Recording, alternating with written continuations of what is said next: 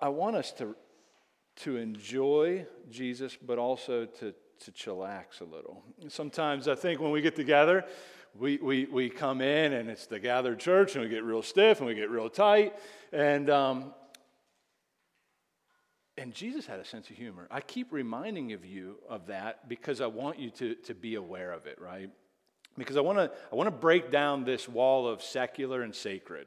That's something I keep talking about to our church. That if it's not good on Sunday morning when we gather, it's not good on Tuesday evening when we're out and about, right? But if it's good, it's good on Sunday, it's good on Tuesday. Our whole lives are to be sacred, right? Why is that? Well, because we have freedom. We have freedom in the gospel. We have freedom from Satan's sin and death right? Because of what Christ has done. We have freedom to worship and to love God. We have freedom to make all things that He says is good to enjoy with thanksgiving and to give Him praise. Now, now, the world and even church culture will fight against that. But I want you to know that as we continue through the book of Galatians, what you're going to see is this, this book or this letter is all about the gospel, right? Okay, not surprised. But the gospel is all about freedom. And you're going to see that. You're going to see that because freedom's a huge theme throughout the book of Galatians, okay? It, it, runs through the book of Galatians. And freedom's a precious thing, not just in the Bible, not just in the book of Galatians, but I think many Americans would be like, yeah. And, and we should say, yeah, all right? I, I'm for that. I'm all for that. But we ought to be much more about the freedom that's found in the gospel, not the freedom that's found in a country, because that freedom is fragile. That freedom can be ripped away. This freedom cannot be. And so there's a big difference. Um, I don't know about you, but I love a good movie, period particularly movies that involve um, like war, fighting for something that's much bigger than self, right? And if it involves freedom and love and all that, it's like, okay, give me some popcorn, give me some pizza, give me some carbs, let me get under a blanket, I'm ready to watch this thing. And so if, if that's you, then you've probably watched the movie Braveheart, okay? Yeah. First, man, get that excited. I want everyone to be like that when the gospel's presented. Like, yeah, Braveheart, woo! Right? Um, but, but listen, I love, I love Braveheart. It, it's, if, if you're familiar with it, it's a story of a Scottish freedom fighter named William Wallace, right? And, and he's fighting against England in the 13th century. And, and this movie was epic for so many different reasons, right? Um, for instance, there's a beautiful love story in it, right? So for, for the ladies or for the men who love love stories, that's in there, right? It has a great friendship in there, a couple different friendships actually. Amazing battles, hair raising moments, right? About what? Freedom, dying, and more freedom. That's what the movie's about in a nutshell. And so here's, here's, a, here's a couple of my favorite quotes from that movie. He says, I, I, I'm, I'm, like, should I read this in a Scottish accent? You want me to do that because you want to laugh at me. But he says, Fight and you may die, run and you will live, at least for a while. And dying in your beds many years from now, would you be willing to trade all the days from this day to that for one chance, just one chance to come back here and tell our enemies that they may take our lives, but they'll never take our freedom? yeah, Eli said, freedom, right? It's, a, it's, a, it's an epic moment. He says, we'll all end up dead. Is another quote. It's just a question of how and why. That's, boy, that's, that's true, right? Lastly, he says, every man dies, but not every man truly lives. That's, I love that. That's awe inspiring, right? When I hear that, that's awe inspiring. Uh, how about more recent? Ronald Reagan said this He said, Freedom is a fragile thing and is never more than one generation away from extinction. It is not ours by inheritance. It must be fought for and defended constantly by each generation. For it comes once, only once, to a people.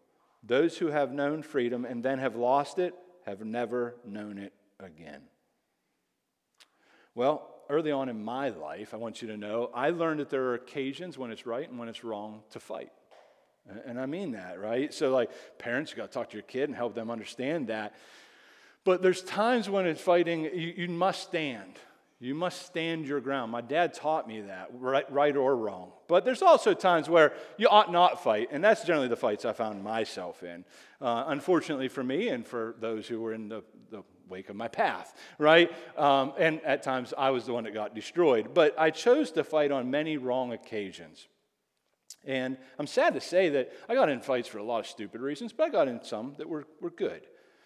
Christians do this too. We do. We, we fight for good reasons and we fight for silly reasons. You know, see that, right? I've watched believers fight over all sorts of crazy things, right? Um, building decorations, right? How do you like our decoration? We have, if you've maybe never noticed it, but up top here, you'll notice that there's a uh, toilet paper um, box that was cut, laid out flat to cover up probably a gaping hole.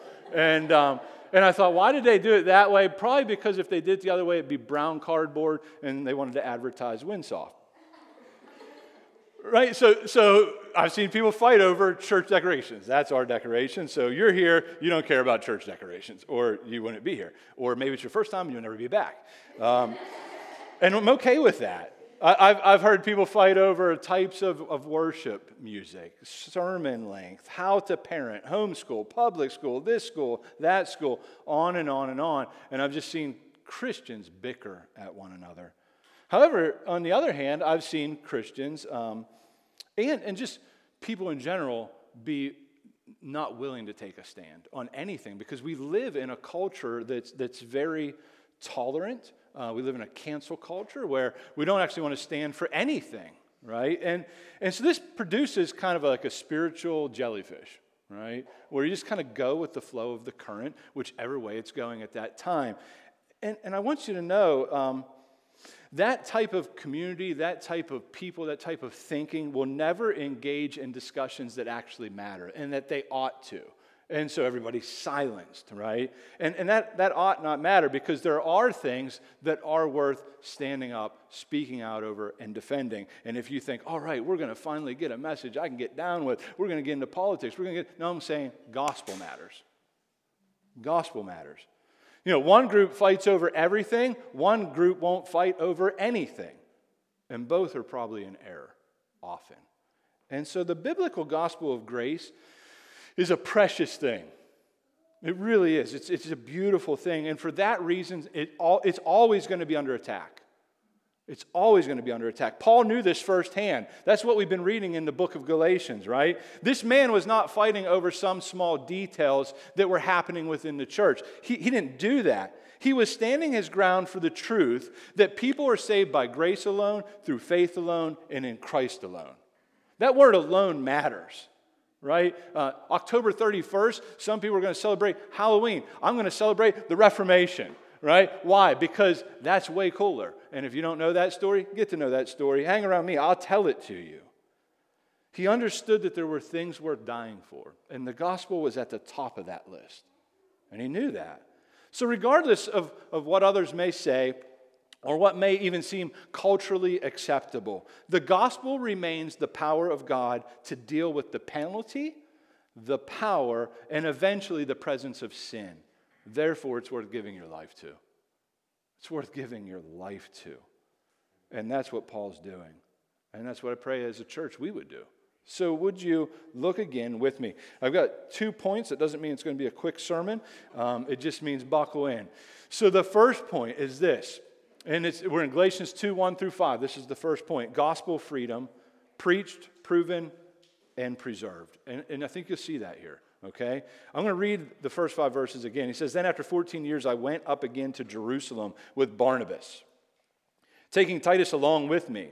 I went up because of a revelation and set before them, though privately, before those who seemed influential, the gospel that I proclaim among the Gentiles in order that to make sure I was not running or had not run in vain. But even Titus, who was with me, was not forced to be circumcised, though he was a Greek. Yet, because of false brothers secretly brought in, who slipped in to spy out our freedom that we have in Christ Jesus, so that they might bring us into slavery. To them we did not yield in submission even for a moment, so that the truth of the gospel might be preserved for you. The freedom and the liberty that's found in the gospel was, was at stake in this moment, in this fight. right? Notice, notice he says, because false brothers secretly brought in who slipped in to spy out our freedom that we have in Christ. Why? So that they might bring us into slavery. That's why they came. That's what they were seeking to do. And these opponents, these false brothers, or, or what you would hear as Judaizers, right? That's the word, were insisting that Gentile believers, non Jewish people, that just came to faith in Christ must be circumcised to be a part of the people of God. Yes, believe in Jesus, but now be circumcised. And okay, you might be thinking, I don't even understand that. I had my kids circumcised. Is that a problem? Okay, no. No, but here's a little context for you. According to the Old Testament, circumcision was required to be a part of God's family. This matters, right? Those who refused circumcision did not belong to God's covenant people. So that's why this is such a big thing. The battle happening here was that some Jews who believed in Jesus as Messiah were insisting that Gentile believers would be required to receive circumcision and to observe the law of Moses in order to be saved. So it's a dividing moment. In every context throughout the, book of Galatians, including here, by the way, freedom, when the word freedom is used, right, what that means is freedom from the law. And, and I don't mean the moral law. I don't mean the Ten Commandments. I'm saying the dietary laws. I'm talking about circumcision and all these different things that you did that, re, that, that pertain to cleanliness. Okay? That's what he's meaning. More specifically, bondage exists when circumcision and law is required for salvation. And that's the whole point of what, what Paul's fighting for. Those who add to the gospel essentially are trying to shackle us, is what Paul's saying. They're in order to control us. And he'll have no part of it. They were teaching a Jesus plus something else gospel. And it's a damnable gospel. And Paul would have nothing to do with it. You should have nothing to do with it. You can see how they got here, though, right? I mean, if you really, if you, if you understand the Old Testament, you could, you could understand the confusion that's essentially happening here. The, the first Christians were Jewish, right? They were Jewish. They were Jewish people. Jesus was Jewish, right? The Old Covenant was all about Jewish people, right? Christianity was a messianic movement that for, was foretold in the Old Testament of the one who was going to come for his people, which they said Jewish. And since Jews had always demanded that the Gentile converts be circumcised to adhere to the, the rituals of what were being said in the Torah and to be accepted within the community, it was probably very difficult for them to understand the sudden change. And so that's the, that's the argument that's happening. And, and you need to feel the, that tension. But you might be sitting here thinking in, in you know, the year 2021, all right, dude, um, cool story, bro, but I don't see any Judaizers hanging out in Greensburg, so what's the big deal? And why should I care, right? I, I eat shellfish. I love Jesus, right? And, and so, so what? I didn't come here for a history lesson. Why does this matter to me? And that's a great question. I'm glad you asked that. Because, because the answer to that question is, is the heart of the passage of what's going on. What's the heart of the passage? How a person gets saved is of extreme importance. That's why it's important. That, that's why it's so important for you to understand. What's required for a person to be made alive in Christ is the question, to, to be the people of God. And, and this is what Paul's fighting for. Are the things that you have to do, right? Correct, to clean yourself up before you come to God, before He'll save you? That's essentially being asked here. The, the answer to that question is Paul's saying, absolutely not. No. Right? He couldn't be more clear. The gospel is a message about what God has done to save sinners through the sacrificial death of, his, of Jesus and the triumphant resurrection of Christ, to, to putting your faith and your trust in all that he's done in his perfect life and death and resurrection. That's it.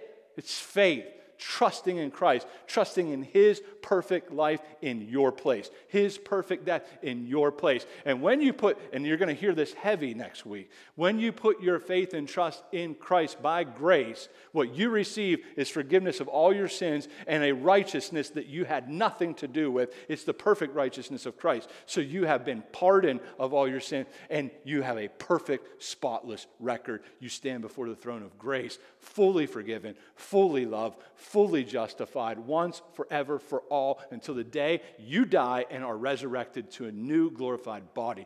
That's the gospel. Amen. That's the gospel. And this is what Paul's fighting for. So you can see, I hope, that, that it's, it's absolutely imperative that he fought here. Paul is not, he, he's working hard to preserve the integrity and the clarity and the purity of the gospel. That's what's happening. This is why the Apostle Paul went up again to Jerusalem, this time taking an entourage, right? You see that? Make no mistake about it, though, Paul was not going up because he needed validation or he wanted to check in with the mothership and he wanted to make sure that the big three would say, Good job, and pat him on the back. That's not what's happening here. Paul knew his gospel was from the Lord Jesus Christ. He literally just got done saying in chapter one that if I come and say something different to you, then to hell with me and my message. If an angel comes and he says something different than what I'm saying to you, then to hell with that angel and their message. So he's not gone to the big three to say, Do I got it right? It's not what he's doing. It says 14 years later. So, so why is he going? That's a good question that we need to answer. It says he went up because of a revelation. What was that revelation? I don't know. Bible doesn't say. But he also understood there was an extreme importance for the big three, the pillars, Peter, James, John, to agree with the gospel that he proclaimed for the sake of unity and for the sake of freedom. And therefore, he said, okay, some of you guys say you're coming from James. You're coming down here for James. You're going to the churches, cleaning up my message from James. Let's go find out. That's why he went. He went because he wanted to find out is that accurate? And so he goes and he sits down with them. Think about it. If the, if the pillars or the, the big three, the apostles, those who walked with Jesus, disagreed with the word that was being preached and taught by Paul, the gospel essentially would, would still be true, but his efforts, right, if they were saying, Paul, your message is garbage, then, then he would understand that his work was in jeopardy of being in vain because essentially there's such disunity. And so he wanted to make sure. So he goes up for a private meeting. What's he do? He lays out the gospel of grace. He also brings a walking, talking test case in Titus, right? Don't, don't think he's just there for, for hey, because we're best buds, right? No, he's like, come on, you're coming with me. The reason this is such a boss move, by the way, is because Titus right? And, and, and I always, when I'm reading this now, I can't help but think of you, Levi. He is a savage in the best of ways. He brings Titus, who's, by the way, is a flesh and blood, bacon wrapped, scallop eating, uncircumcised, gospel believing, Jesus loving Gentile. That's why he brings him. There's no doubt. He, notice, they did not break out the flint rock and say, we got to do some business here for, for him to be a saved man. That didn't happen at all. This is such a very important part of church history that we need to understand because it affects everything today. That, that, listen, because here's what happened the false brothers made no headway with Paul and further cemented him with these three with the apostles. And so they went preaching and teaching the gospel with integrity now, right? He always had integrity, but he wanted to go back and make sure that everybody understood he withstood the pressure to circumcise Titus. As a matter of fact, there was no pressure. So these guys are lying to you. They're wanting to enslave you. They're secretly sneaking in to put you in bondage of Jesus plus circumcision, Jesus plus don't eat bacon, right? No, that's nonsense. How do I know that's nonsense? One, because my gospel message is true and it's been validated and verified, and we're unified on the fact of that truth. That's why he went. It's huge for us today. Because listen, had he caved, had he caved, it, it would have been such a distortion and, and possibly even destroyed the, the integrity and the truth of the real gospel message. I don't know. Um, God's sovereign, so he would have no doubt worked that out. But we don't know the ripple effect that that might have had.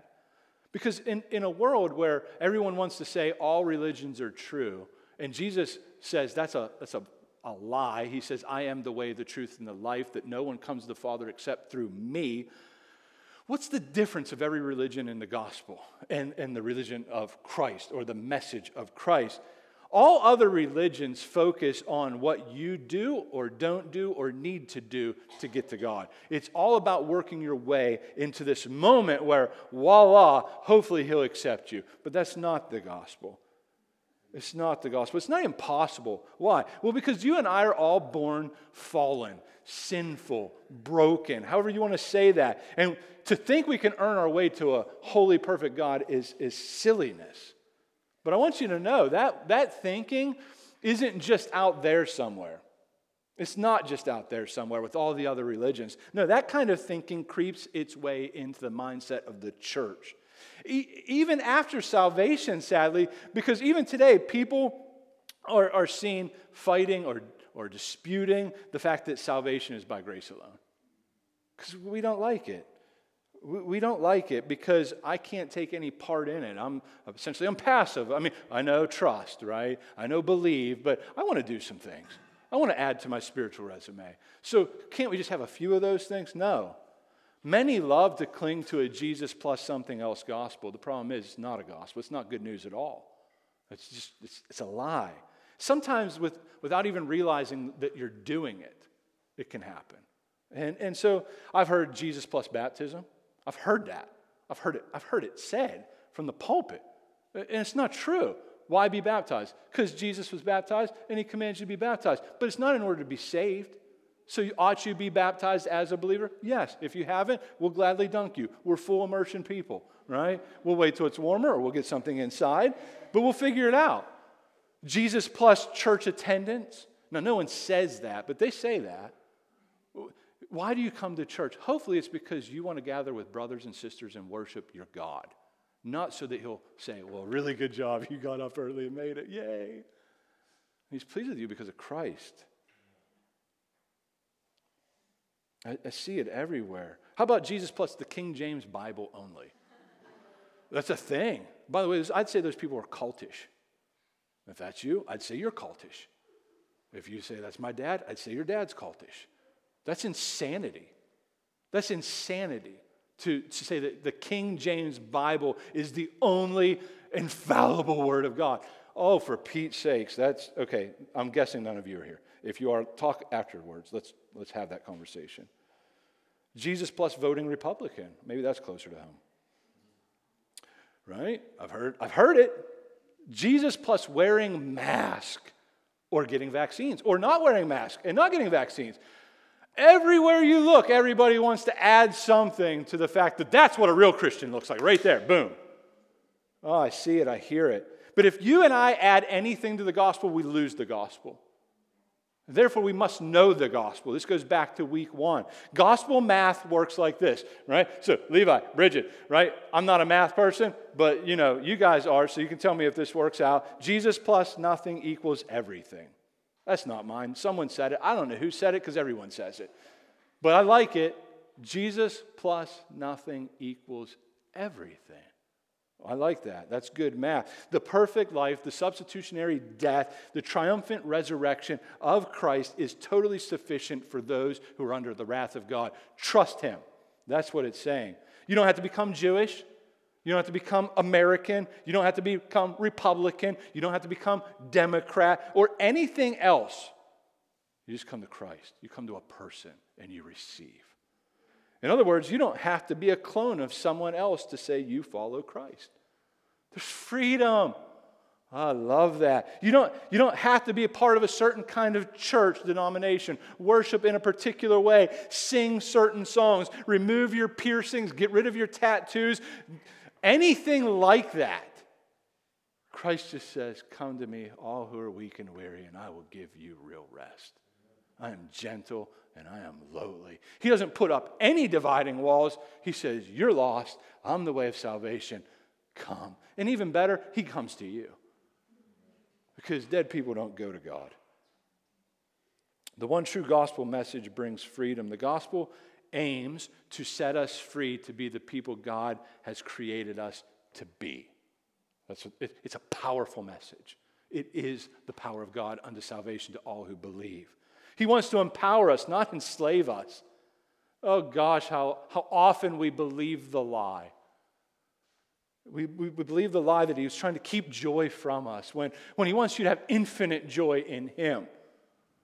But we just, we continue because of our brokenness to go to all the cisterns in the world and think that we're going to find something that, that will quench the thirst that only He can offer. Jesus says, I am living water. Come to me, anyone who thirsts, I will give you a real drink. That this drink will go to eternal life, and from your own heart will spring rivers of living water.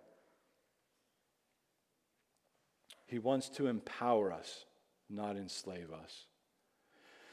What believers enjoy if we do not submit to the law is freedom freedom to worship, freedom to love, freedom to love God, freedom to love others, freedom to love his bride.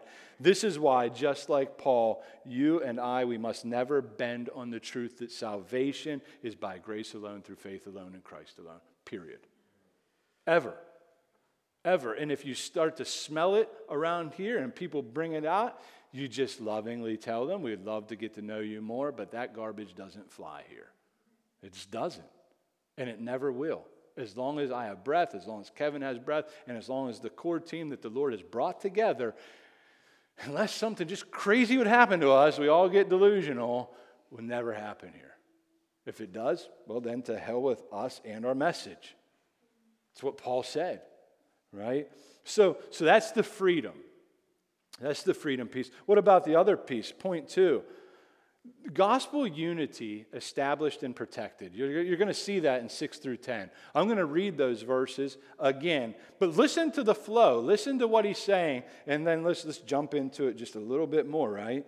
He said, And from those who seemed to be influential, what they were makes no difference to me.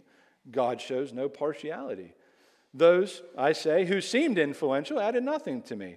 On the contrary, when they saw that I had been entrusted with the gospel to the uncircumcised, just as Peter had been entrusted with the gospel to the circumcised, for he who worked through Peter for his apostolic ministry to the circumcised worked also through me for mine to the Gentiles.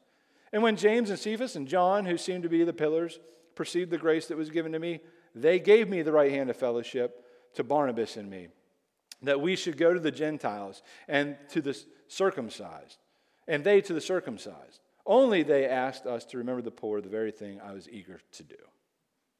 Look at the outcome of the meeting. Look at the outcome of that meeting. I love that Paul was not starstruck by Peter, James, and John. It doesn't mean he doesn't respect them, it doesn't mean he doesn't honor them. He's just not worshiping them, he's not cowering to them. He knows they're just men just like himself, right? This really goes back to, to chapter 1, verse 10, quite honestly. This whole this whole section that we've been in last week, this week goes back to chapter 1, verse 10, where Paul said, For am I now seeking the approval of man or of God?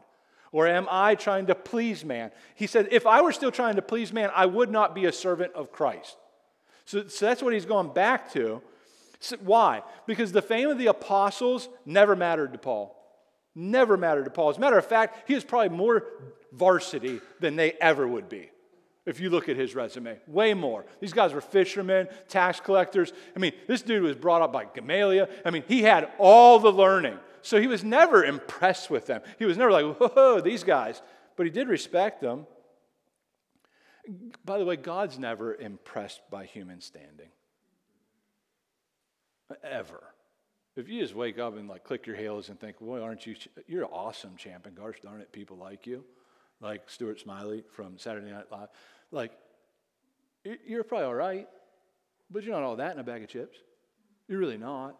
And, and that's good because because we love to put ourselves on pedestals and pecking orders, but God creates humans made in his image. Therefore, we all have intrinsic value.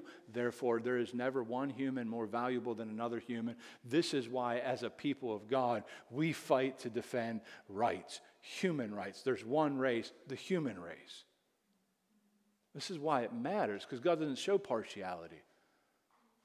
That's such a good truth to think on. That's a side note. But, but the fame of the apostles never mattered to Paul because Paul understood that the final authority was in the gospel, not human beings. That's what he understood. Paul's gospel was independently true, regardless of what they thought. What if they would have disagreed? Doesn't matter. To hell with you. To hell with your message. And yet, when they were confronted by Paul's law free gospel, they did not reject it, they confirmed it. They confirmed it. They said, Yes. We walked with Jesus for three years. Yes, that's it. That's good. That's good. That's right. They recognized that, that they had that they and Paul had been entrusted with the same gospel, and for that reason, they did not require Titus to be circumcised, nor did they add anything to Paul's gospel. That's what he just said. The apostles didn't modify it, they didn't edit it, they didn't trim it, they didn't add to it, they affirmed it. The pillars said, Yeah, they did their job. They held up the integrity of the message. And therefore, these men could now be united around the gospel. And, and chances are they were already united around the gospel because if you remember, Paul had received the message, went away to Arabia for three years, then he went and saw Peter. He was verifying. They were already there, but they needed to verify. Are we still on the same team? Because you guys, listen, I have some people saying, James sent me over here to clarify this message. Did you do that, James? I mean, I'm. I'm outside of what the Bible would say now, but uh, it doesn't take a rocket scientist to figure that out, right? This is what he's saying. I don't think he said that, James. Did you say that, James? Because I got Titus here. If, if you think that's what we need to do, let's, let's get this circumcision party going. Although he's going to fight you, so am I. That's what's happening. But, but they said, no, this is good. This is right. I don't know who these false brothers are, but I didn't send them. You can see that if you, if you think about the text. That's exactly what's happening they realized that they were partners with Paul and with Barnabas in proclaiming the same gospel. They were together for the gospel, right? A great conference, right? That's it's called Together for the Gospel, where we don't have a lot of things in common. Some people dunk babies, some people don't dunk babies. You know, some people have a particular worship style, some people have a different worship style. But one thing we do have in common is the gospel. Therefore, we can come together, we can worship. I love Together for the Gospel. I love the church Saving Grace, where my, my dear friend Joe Ryer preaches and teaches. And it's not just him. I love their elders. I love their church. Why? Because on Good Friday, they have seven words of Jesus Christ from seven different pastors, and they come together. And in one night, we've got one thing in common Christ died for sinners. I love it. It's a beautiful picture of unity. And, and listen, they were together for the gospel. They recognized that they had different callings, though. Do you see that in the text? Peter was called to minister primarily to the Jews. Paul was recognized as having a unique calling to the Gentiles, which means non Jew, right? The early church understood the idea of reaching out to the world. They got it, right? This is something for since January, going through the book of Acts, our church has been working very hard to understand that we exist to magnify Jesus by making disciples and multiplying churches, right? This is why we get up and, and wake up and enjoy the day. Yes, it's to worship God, but this is how we uniquely worship God as a people. This is what we're about, right? Well, one of the profound texts in the book of Acts is Acts 1 8, when it says this But you will receive power when the Holy Spirit has come upon you. You will be my witnesses in Jerusalem, in Judea, in Samaria, and to the ends of the earth. Okay? And we read that text, and, and yes, it's geographic, it's location, but it's people. It's people. It's not about a GPS coordinates. It's about that there's different people who don't know the gospel. Therefore, I'm going to give you power. I'm going to give you the gift of the Holy Spirit. You need power. Wait, it's coming to go.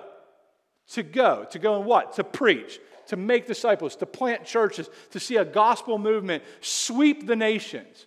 That's exactly what he's saying. But now, imagine the, the enormous complexities that come with this.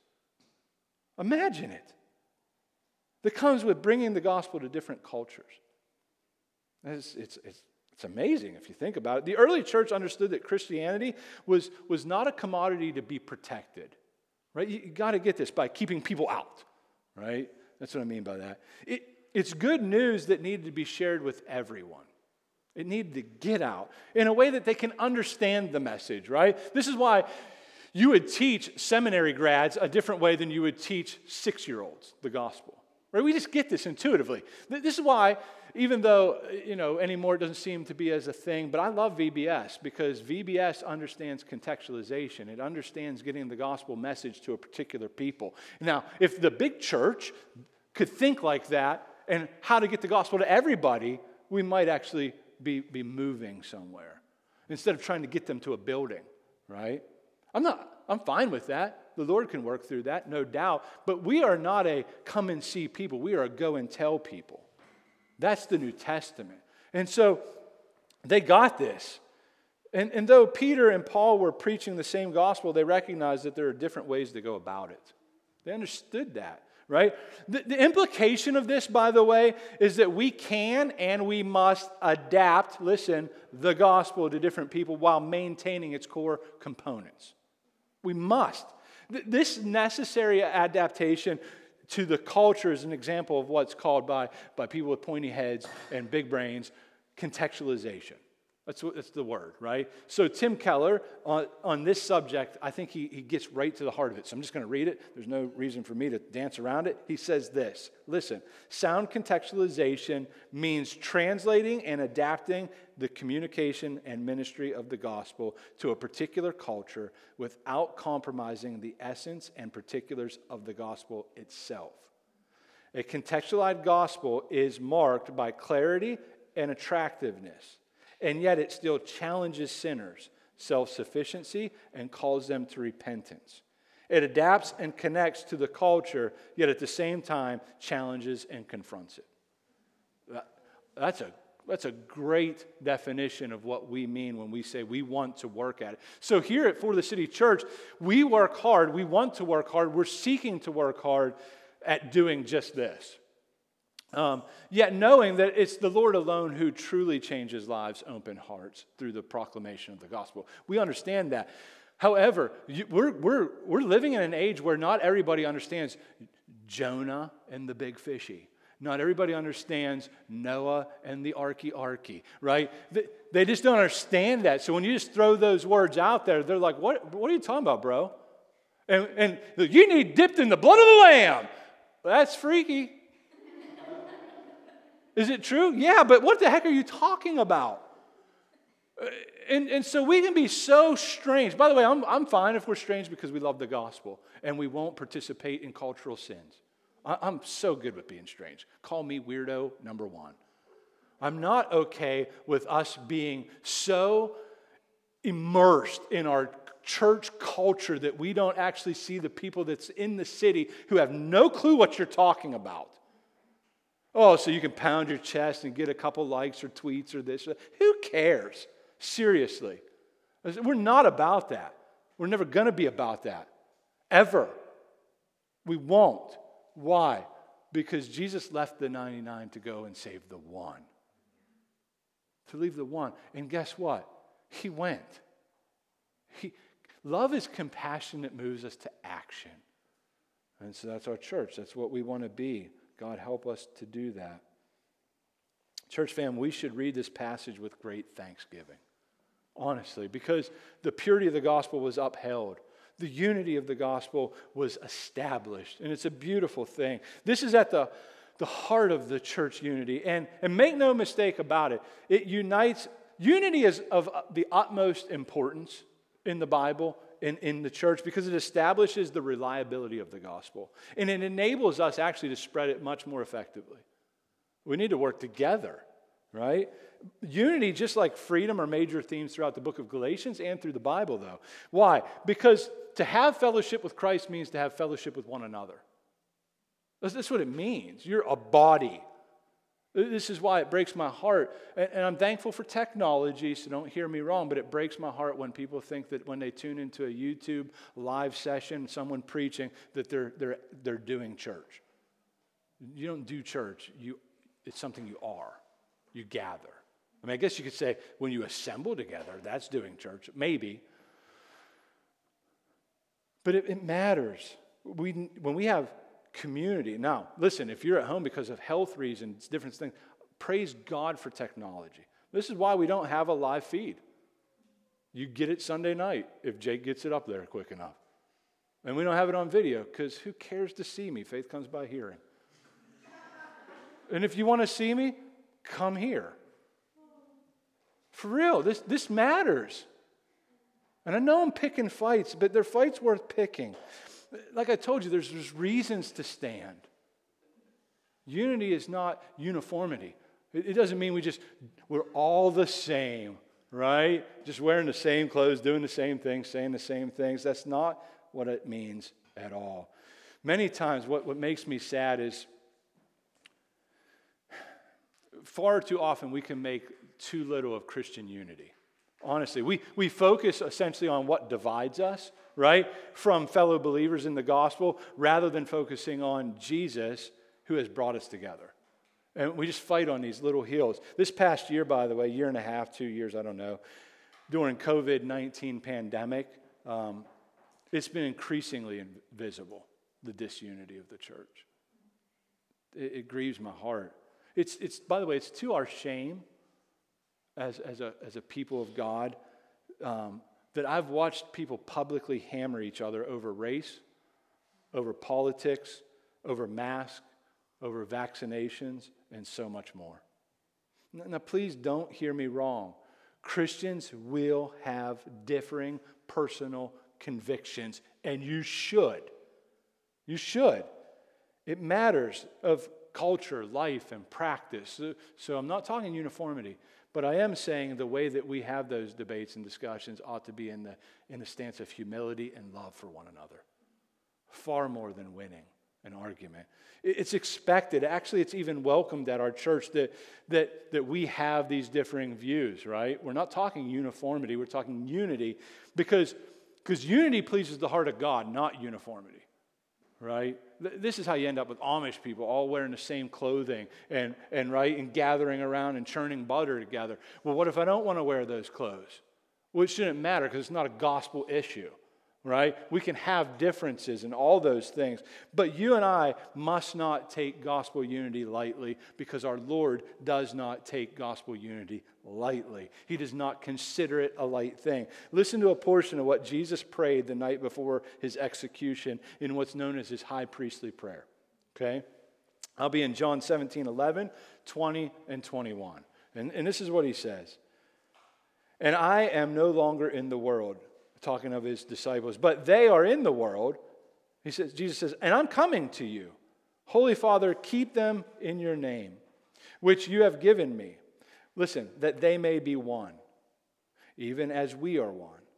I do not ask for these only, but also for those who will believe in me through their word, that they may all be one just as you, Father, are in me and I in you, that they also may be in us. So that the world, listen, why, why? Why unity? Why? So that the world may believe that you have sent me. I mean, do you see it?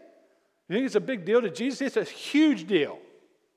It's a huge deal. True and genuine unity is rooted and grounded in the gospel not in peripheral matters, right? Notice, Jesus doesn't just pray for unity and then like hope it happens. No, he literally roots his prayer in this beautiful reality of, of being in relationship with the Father. He brings us in. You're in me, I'm in you, they're in us. It's a, rea- it's a present reality that you and I live in. If you're in Christ, you're unified. You can't, listen, if I cut my pinky off right now, which would be really trippy, and some of you would be like, that would redeem the service. Cool. But, and I threw it off the wall. I threw it off the wall. Is that a part of my body? No. You could say it used to be, but it's, it's not anymore. And so Christ doesn't have these disjointed pieces. Now, there might be disjointedness, but there will be one day when Christ resurrects his bride and you will be unified. So why not work towards that now? Why? Why is it so important? Because then people can actually see the church shine. You will know my disciples by how they love one another. You can't love one another if you're not unified in loving one another. I love you, but from a distance, right? Yeah, that song comes to mind. No. No, I, I love you. I may not agree with all the things, but if we agree on this, we're good. We're good. I may not worship in the same gathering, and I, th- I, think that's good. The church has different expressions of Christ all throughout the world, there, which is good, by the way. There is no one church that's going to reach the city of Greensburg. We must work together, which, by the way, I'm very thankful for my brothers that have invited me into their friendship, their fellowship. We pray together every other Thursday, and we are united around the gospel, even though I think some of them have bad theology, right? And, and I tell them that because that's what a good friend does, right? Some of them think that you can lose your salvation. I'm like, okay, can Jesus lose sheep? No. Okay, then let's get back to the heart of Christ, not what you can do. And they're like, ugh. And, and they, they fight me on that, but they're wrong, and I get to tell them that when we get to heaven.